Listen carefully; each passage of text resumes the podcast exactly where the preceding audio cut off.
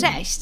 Drodzy fani aktorki, której tu chwilę nie było, bo była na wakacjach, a potem w pracy, a potem znowu na wakacjach i znowu na chwilunie w pracy i jeszcze raz na wakacjach. No a potem to już dużo, dużo w pracy. Na końcu języka miałam, żeby powiedzieć, że za karę dużo, dużo w pracy. No ale nic nie poradzę na to, że taką sobie życiową pracę znalazłam, że jak w niej jestem, no to jednak zawsze w poczuciu, że w nagrodę. Ma to też swoje minusy, y, to poczucie, że praca jest zawsze super. Na przykład możecie sobie wyobrazić, jaka ja jestem nieciekawa towarzysko, jak się spotykamy ze znajomymi i każdy tam sobie fajnie narzeka na swoją pracę, jojczy na szefa, obgaduje współpracowników, no a ja tylko tam siedzę w kącie i z wypiekami na twarzy opowiadam, jak ja to uwielbiam robić to, za co mi płacą. Nuda. Ja dziękuję Bogu za te sporadyczne chwile, kiedy coś idzie e, w mojej karierze nie tak, czyli często, e, kiedy plan okazuje się katastrofą, casting traumą, a nowy reżyser dramą, e, o których to momentach zresztą tutaj skrupulatnie Wam opowiadam. No bo gdyby nie to, to byłabym jedną z tych cholernie wkurzających osób, którym nie można niczego współczuć, bo wszystko u nich jest dobrze. Dla mnie, dla mnie to jest najgorszy sort ludzi. To są ludzie szczęśliwi jak z reklamy płatków śniadaniowych. Nikt ich nie lubi. Oczywiście nikt się do tego na głos nie przyzna. Wszyscy udają, że się z nimi kolegują, bo lubimy być blisko ludzi sukcesu, ale wierzcie mi, trzymamy ich blisko, bardziej na zasadzie trzymaj przyjaciół blisko, a wrogów jeszcze bliżej, niż dlatego, że lubimy im codziennie gratulować kolejnego spektakularnego osiągnięcia. Tak naprawdę czekasz tylko, aż im się noga powinie. A ci złośliwie przepływają po złotym oceanie powodzeń. Powiem Wam, że w branży showbizu to jest szczególnie doskwierający problem. Ci ludzie, którym się udaje, no bo tutaj tak jakby ich bardziej widać. No więc konkludując, choć robię wszystko, żeby się stać człowiekiem sukcesu, y, bo mam parcie i nic z tym nie zrobię, mm, dlatego też pewnie wybrałam taki zawód, a nie inny, to jednocześnie z całych sił nie chcę za takiego uchodzić. Co oczywiście jest dosyć proste, bo ja nie odnoszę jakichś spektakularnych sukcesów w swoim zawodzie. No ale nie chcę uchodzić za takiego człowieka, żeby po prostu mieć y, jakichś znajomych, którzy mnie będą szczerze lubić, wysłuchując, jak znowu nie dostałam roli. A propos niedostawania roli. Kiedyś mi pewna mądra aktorka, koleżanka z garderoby, powiedziała, że historia zagranych ról to jedno, ale biografie aktorów składające się z ról, których nigdy nie dostali, chociaż byli już tak bardzo, bardzo bliziutko, albo które odrzucili, a nie powinni ich odrzucać, no to w zasadzie tak samo wciągające życiorysy, jeśli nawet nie bardziej. No i ja tak mam z historiami na linii praca-wakacje. Ostatnio doszłam do wniosku, że jeśli mi mało pracy w życiu i nie mogę doczekać się roli jakiejkolwiek, to wystarczy, żebym zabukowała sobie jakiś bilet lotniczy i wtedy mam gwarancję. Ale taką gwarancję normalnie podbitą pieczątką, wszystko na papierze, że nie minie 5 sekund, a zadzwoni agent z informacją, że dostałam rolę, której dni zdjęciowe pokrywają się z datą wylotu. To jest stuprocentowa skuteczność. I ja mam na potwierdzenie tej teorii tysiące historie z mojego życiorysu. Jak wtedy, kiedy zadzwoniła moja rodzina, żeby mnie namówić na wakacje z babcią na Złotym Piasku, w Złotych Piaskach. I ja otworzyłam kalendarz, chwilę poprzyglądałam się w milczeniu białej, nieskazitelnej pustce mojego kalendarza na nadchodzący tydzień, no i spontanicznie ucieszyłam się, że tak się super składa, że akurat nic nie mam i mogę jechać. No i fajnie. 17 sekund po tym, jak w rezerwację lotniczą wpisano moje imię i nazwisko i nie dało się już tego cofnąć, zadzwonił do mnie mój agent z informacją, że cześć, słuchaj Milena, taka szybka akcja. I dostałam wtedy kilka dni zdjęciowych w wojennym serialu. Oczywiście połowa z tych dni zdjęciowych odbywała się w terminie, w którym ja będę leżeć na złotym piasku w złotych piaskach. Albo wtedy, kiedy wybrałam z narzeczonym datę ślubu I od tej chwili regularnie, raz w tygodniu, przynajmniej raz w tygodniu, odbierałam telefon czy mam może wolny koniec sierpnia, bo jest do zagrania jakiś super spektakl, y, zastępstwo, obłędna rola w filmie, y, albo fajny epizod, y, albo niezła hałtura, ale za to za grube pieniądze. To, ile mnie w dniu mojego ślubu kosztowało zagranie roli panny młodej, wiem tylko ja, moje CV i konto bankowe. Ale czasami udaje mi się też przechytrzyć los. Bo zdarza się tak, że wystarczy, żebym zaczęła sobie planować wakacje, coś tam googlować, jakieś kanary, palmy, a los, uprzednio nie sprawdziwszy, że jeszcze nie naraziłam się na koszty, już zsyła mi telefon od agenta. No i wtedy dostaję rolę. No i oczywiście z wakacji rezygnuję, bo mam wpojone, że najpierw praca, a potem przyjemności. Oczywiście abstrahując od tego, że moja praca to jest przyjemność, więc o tyle łatwiej jest mi zawsze porzucić tę myśl o wakacjach. Ostatnie wakacje miesiąc temu wykupywałam już z palcem zawiśniętym nad klawiszem przelej do biura podróży straszne pieniądze i zablokuj połączenia od agencji aktorskiej, kiedy zadzwoniła do mnie agencja aktorska, że te zdjęcia, co mam w tym tygodniu, to one się przesuwają na kolejny tydzień, ale że to chyba, że to jeszcze nie potwierdzone, w sumie nie wiadomo i czy to jest jakiś problem. No jasne, że to jest problem, bo dokładnie wtedy, w tym terminie, chciałam pojechać na pierwsze od nie wiadomo kiedy wakacje. Oczywiście poprzestawiałam ten wylot i te wakacje i ostatecznie wylądowałam kilka dni później w zupełnie innej części Europy niż planowałam, a zdjęcia naturalnie się ostatecznie jednak nie przestawiły. Więc cała ta gimnastyka szukania innych czasów i innych terminów była po nic. No ale to jest żaden problem. W końcu nie będę jojczyć, że finalnie miałam i rolę, i wakacje. Od tylko się może trochę dużo nagimnastykowałam, przekładając wszystko 50 razy w te i we w te. Ale za to mogę pojojczyć na inną historię w stylu Halo, myślisz o wakacjach? Tu dzwoni praca. No bo to było tak. Wiosna. Zbliżały się moje urodziny. Nie byle jakie, bo okrągłe, więc emocje sięgały zenitu. Ja patrzę w kalendarz, a tam tygodniowa luka. Dokładnie tak, że nawet i o te urodziny zahacza. Następnie patrzę w serce, a tam wakacje obiecane mamie, z którą miałam pojechać już rok wcześniej, ale nie mogłam, bo mi się tam poprzestawiały zdjęcia do, do serialu Chyłka. Potem ktoś zjadł nietoperza i zamknął cały świat i podróżowanie. No więc generalnie mamy zaległe wakacje, na które się umawiałyśmy już dawno. No to ja hop do biura podróży. Gorąca linia z mamą. Jest termin, jest tydzień, lecimy.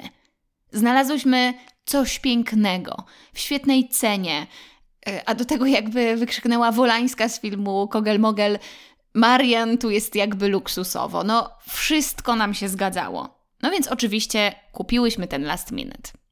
Dumna i zadowolona z siebie, zapłaciłam w biurze podróży kilka kafli i dostałam taką śliczną, czarno-białą, wydrukowaną w formacie A4 obietnicę wspaniałych wakacji, urodzin i opalenizny.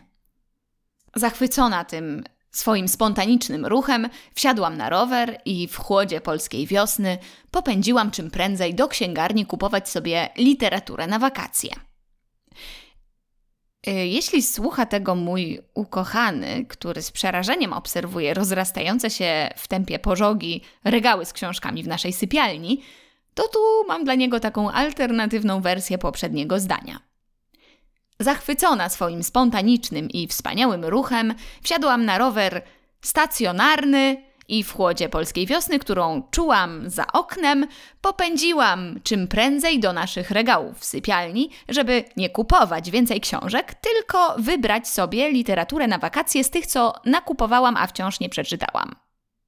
No więc, jak już w tej księgarni wybrałam trzy Oczywiście odpowiednio grube, no bo jak masz tydzień wolnego, takiego całego wolnego, no to ci się wydaje, że przeczytasz co najmniej wszystkie części Jerzycjady Musierowicz.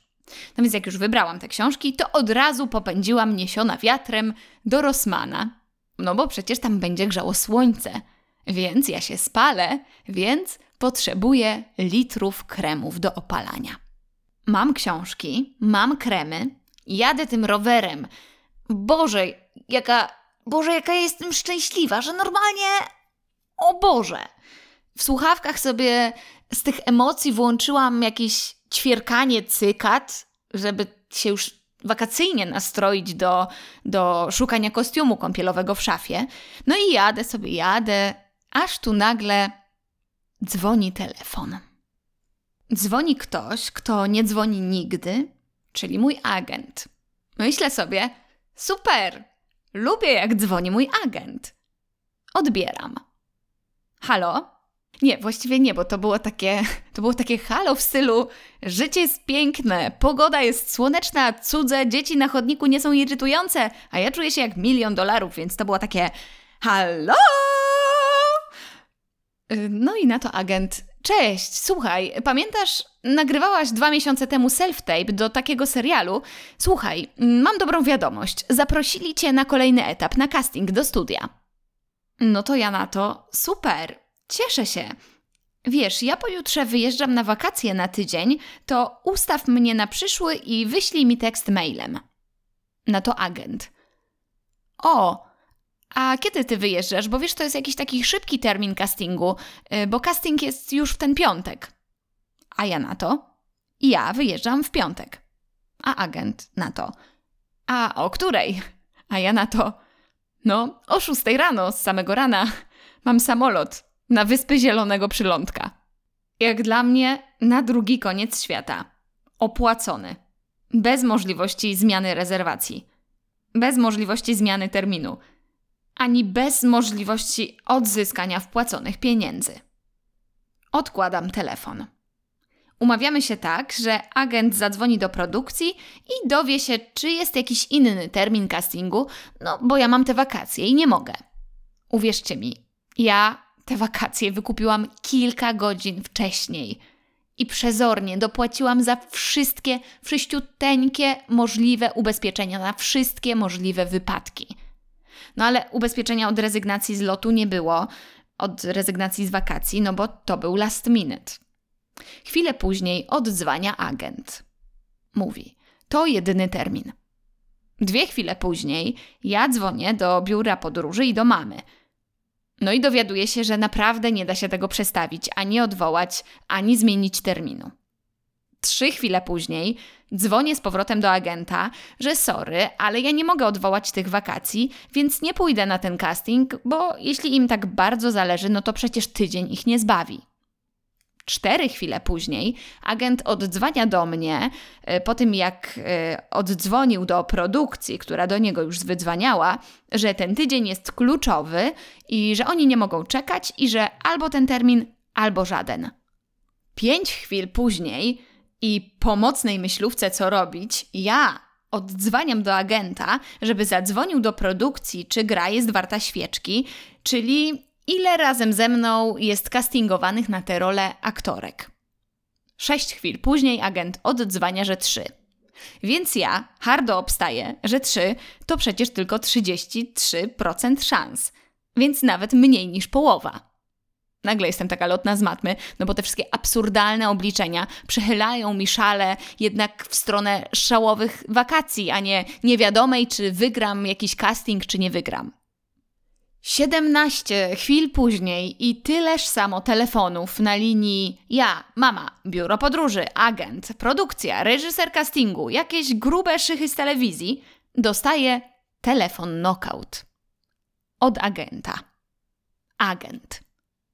Słuchaj, powiedzieli mi, że bardzo im zależy na czasie, że to jest jedyny casting na tę główną rolę, że oni robią to w piątek i tylko w piątek, no bo za chwilę ruszają zdjęcia i że jesteś rozpatrywana do tej głównej roli i że masz jeszcze tylko dwie konkurentki, ale reżyser i producent są praktycznie na ciebie zdecydowani, że właściwie jedyne co musisz zrobić to się tam pojawić w ten piątek, że ty jesteś ich numerem jeden, e, że to będzie serial wieloodcinkowy, że umowa od razu przewiduje dwa sezony, ale jak będzie duża oglądalność, to będą kolejne, że stawka za dzień zdjęciowy jest dobra, że rola jest ciekawa i żebyś na pewno, na pewno, na pewno była.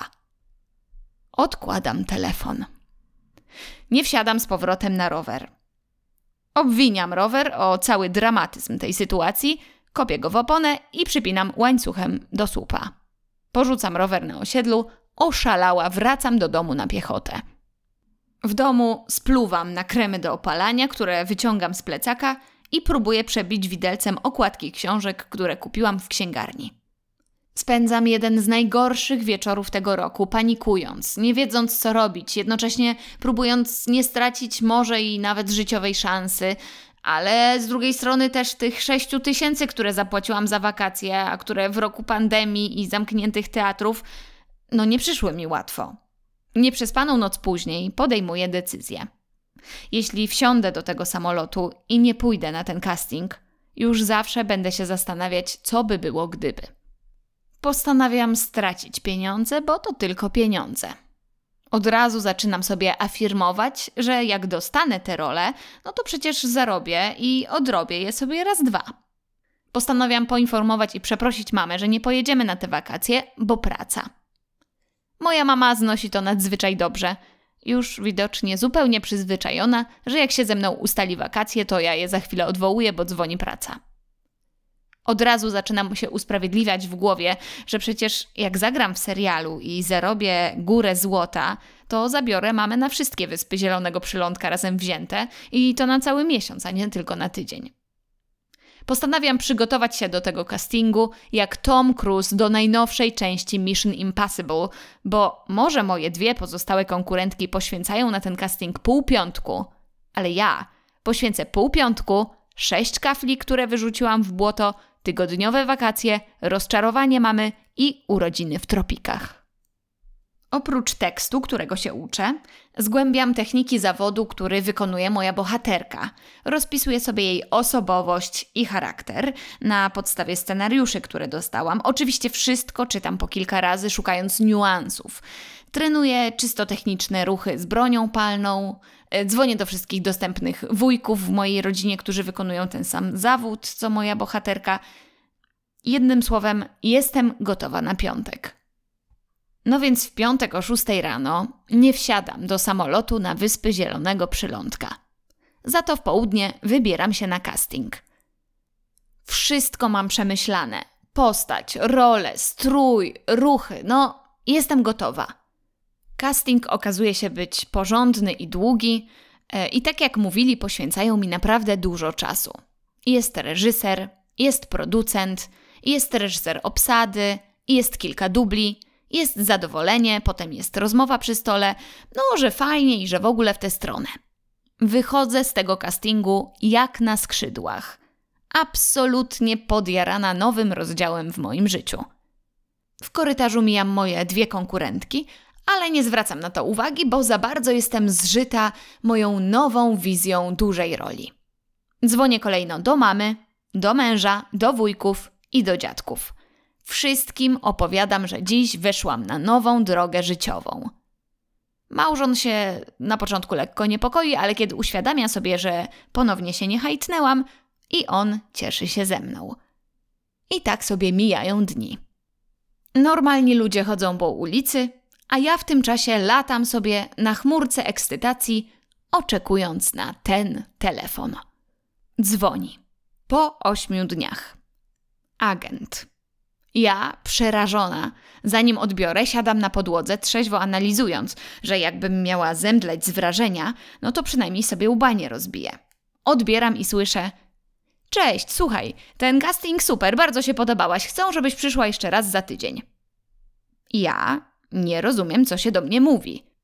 Agent powtarza, że fajna wiadomość, bo jest dobrze i że jeszcze by chcieli mnie przekastingować za tydzień. Ja dalej nie rozumiem.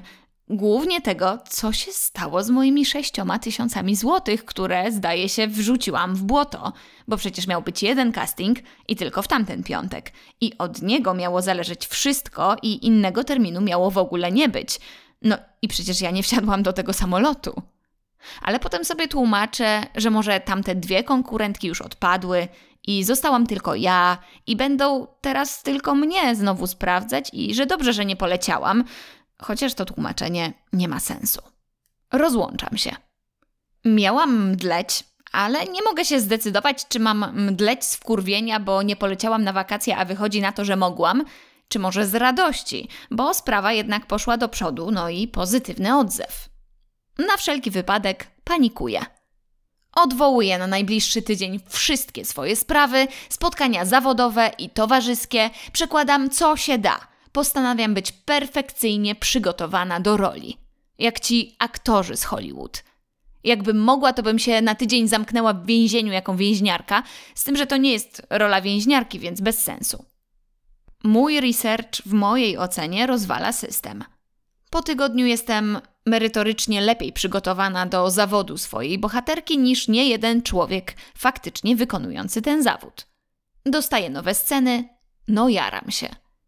To już drugi tydzień tej jazdy na roller coasterze niepewności, ale taki wybrałam sobie zawód, więc nie narzekam. Z ekscytacją wyobrażam sobie, co to będzie. Przychodzę na ten drugi casting. Jest bardzo intensywny, długi. Jestem tylko ja do roli głównej bohaterki. Próbujemy sceny z innymi postaciami. Po pięciu godzinach przesłuchania mijam się na korytarzu z jakąś blondynką w moim wieku. Okazuje się, że to jest aktorka do roli, do której ja też startuję. Więc pytam ją, o której była tydzień temu, jak koniecznie trzeba było być, bo musiałyśmy się minąć, bo się nie poznałyśmy. A ona mi mówi, że tydzień temu nie była, bo nie mogła. Więc przyjechała teraz. Ona jest bardzo wyluzowana. Ja wychodzę z tego castingu i zastanawiam się, czy rzucić się pod przejeżdżającą chodnikiem elektryczną hulajnogę. Mijają kolejne dwa tygodnie. Z moich nerwów zostaje strzępek, bo wciąż czekam na ten telefon, czy tak, czy nie, czy co i kim była ta blondyna. Od pierwszego przesłuchania mija miesiąc, a przecież miały od razu ruszyć zdjęcia. Agent mi mówi, że nie ruszyły, że decyzji jeszcze nie ma.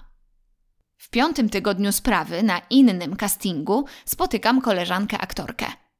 Podobno ma mieć casting do głównej roli do tego serialu, czyli do mojej bohaterki. Tak jakoś za tydzień. Dzwoni do mnie po tygodniu, bo obie się wkręciłyśmy w dalszy rozwój sytuacji. Casting miała, na castingu było jeszcze kilka innych kandydatek do tej roli. Wszystkie pierwszy raz. Żadna nie była wtedy, w tamten piątek, co trzeba było przecież być. Po prawie dwóch miesiącach dostaję info zwrotne od agenta. Nie dostałam tej roli, bo za bardzo ją miałam przemyślaną. Za bardzo wszystko wiedziałam. A tu trzeba czasami iść na żywioł, tak intuicyjnie, no po prostu po aktorsku, a nie tak merytorycznie z książek. No, okej. Okay. Chwilę później ruszają zdjęcia do tego serialu. Główną rolę żeńską dostaje aktorka, której nie było ani na pierwszym, ani na drugim, ani nawet na tym trzecim castingu. Widocznie musiała być na jakimś czwartym. No wiecie, jednak trochę szkoda, że nie wsiadłam wtedy do tego samolotu na te wyspy Zielonego Przylądka, na te moje urodziny. Morał, mimo wpojonej zasady najpierw obowiązki, potem przyjemności, warto w tych naszych wolnych zawodach czasami przyjąć inną, nadrzędną. Najpierw ja i moje samopoczucie, a potem reszta świata. Albo chociaż jakąś w stylu najpierw ufaj intuicji, a potem słowom ludzi z branży. Ale wiecie co?